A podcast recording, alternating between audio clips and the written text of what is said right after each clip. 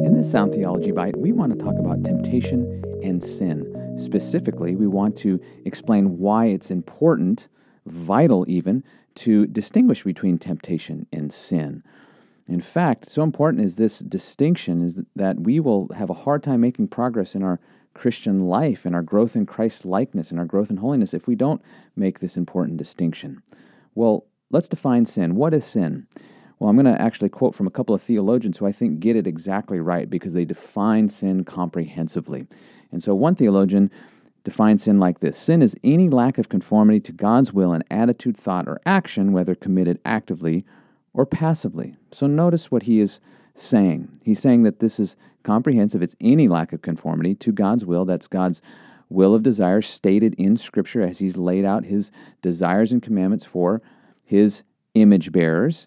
And this sin can happen in any component of our personhood. It can happen in attitude. That includes our affections, our desires. So you can sin with your affections and your desires. You can sin in your thoughts and your your mind, thinking the wrong things or uh, failing to think the right things, and or it can happen in our actions and he in in what we do. And this theologian also says that they can be committed actively or passively. So we can do the wrong thing actively or fail to do the right thing by being passive. And then another theologian defines sin as, quote, any feeling or thought or speech or action that comes from a heart that does not treasure God over all things. So this definition taking it deep inside of who we are, saying that the root of sin is our desires and a heart that doesn't treasure God. If you think about the two greatest commandments, love God with all your heart, soul, mind, and strength, and love your neighbor as yourself, in order to not sin in fulfilling those commandments, you have to fulfill those commandments perfectly. That is, with every fiber of your being, every moment of the day, you must love God and love your neighbor. And you might be discouraged to hear that because you realize that you fall woefully short of that. Well, that's not a bad thing. It's actually a good thing to recognize how lofty this definition of sin is, how weighty it is. Because if you don't get sin right, if you don't define it right, then you won't define grace right. You won't define salvation right. In fact, that might be a, a topic for another sound theology bite.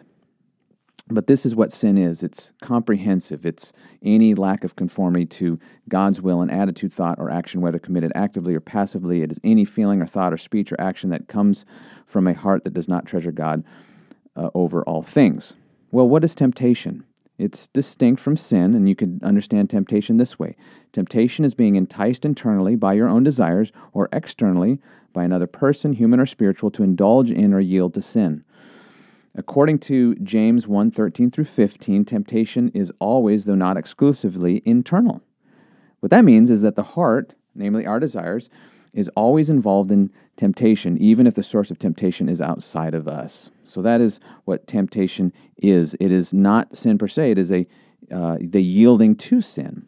Let's listen to James uh, talk about sin and temptation. He writes in James 1 13 through 15, Let no one say, when he is tempted, I'm being tempted by God. For God cannot be tempted with evil, and he himself tempts no one, but each person is tempted when he is lured and enticed by his own desire. Then desire, when it is conceived, gives birth to sin, and sin, when it is fully grown, brings forth death. Let's consider a few things in this passage. The first then, the first important thing is to recognize that God cannot be the source of temptation. God is perfect in his essence. In his essence is no sin whatsoever, no evil. His essence is pure goodness, pure holiness. 1 John 1 5 says that only God is only consists of light. There's no darkness in him. That's just simply a, a way of saying that only goodness, only light, only holiness flows from God's essence. Sin does not, and therefore God cannot tempt you with sin. And it's blasphemy to suggest that he can. Number two is that temptation and sin are distinguished. Temptation occurs when one is, quote, lured and enticed by his own desires. And temptation gives birth to sin, but it is not sin per se. And then finally, the primary cause of temptation is one's own desires, namely our heart, our affections. It comes from what we long for. That's, that's where the, the temptation begins to arise, according to James. Well, there's another important passage in the New Testament that talks about temptation and sin, and it's Hebrews 4:15. And I love this verse for a lot of reasons. I love it because it talks about how Jesus eh, sympathizes with us because he was tempted uh, like we are tempted, so he can come alongside us and, and hold us up and encourage us. But it's also uh, a text that I love because it clearly distinguishes between temptation and sin, showing us that they cannot be the same thing. And the reason we know that is because of what it says here. It says, For we do not have a high priest who is unable to sympathize with our weaknesses, but one who in every respect has been tempted as we are, yet without sin. So in the the the person of the Son, as he is incarnate as the the incarnate Son of God, Jesus Christ, he uh, is tempted in his humanity, yet never sins. Meaning that it's possible to, to be tempted and yet to, to not sin. So here's a clear distinction between these two things. Jesus was tempted yet without sin. So it is possible to be tempted and yet not yield to sin. Now, why is it important to make this distinction? Well, consider it for a moment. In your own life, you're struggling with a temptation, and if you're not convinced that that temptation is not yet sin, then you will be discouraged from fighting against it. You may think that you're just continually sinning, and, and that the very nature, the very uh, existence of temptation in your own life is an indication that you couldn't possibly be a Christian.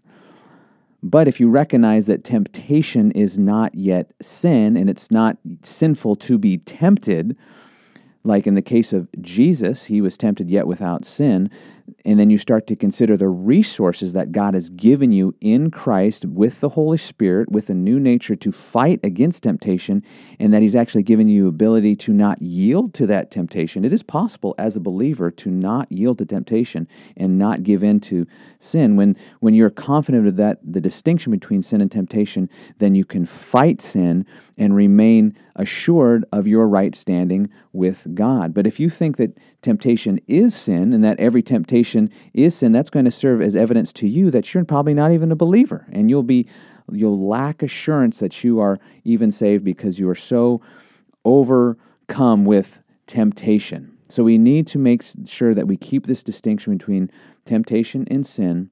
It's possible to to be a believer, to be regenerate, to be born again, to know the Lord, yet be tempted.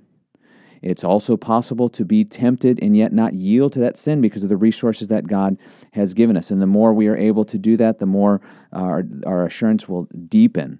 But if we are thinking that every temptation is in fact sin and all we're doing is sinning, then we are going to lack the confidence that we are actually even saved. And this will be devastating for our walk with the Lord and any progress we might make in the Christian life. So it's important for us to distinguish between temptation and sin. And we need to make sure that we are constantly doing this and reminding ourselves. It probably will be one of Satan's strategies to convince us that we are, uh, that these two things are the same. And that will be devastating, as we've mentioned. Well, how do we overcome temptation? I want to save this for another sound theology bite. Well, we'll go through a, an important set of uh, strategies in order to overcome temptation. And the reason why we can even talk like that is because sin and temptation are different. Because we are believers, because we've been born again by the Spirit and given the Holy Spirit, it is now possible to overcome temptation. You don't have to yield to every stirring of temptation in your heart. You can overcome it by the power of the Spirit and these biblical strategies that God has given us in His Word. So, the, the important thing that we are taking away from this is that sin and temptation are distinct. And in order to make progress in our Christian life, in our sanctification, in our growth in Christ's likeness, we must keep these distinct.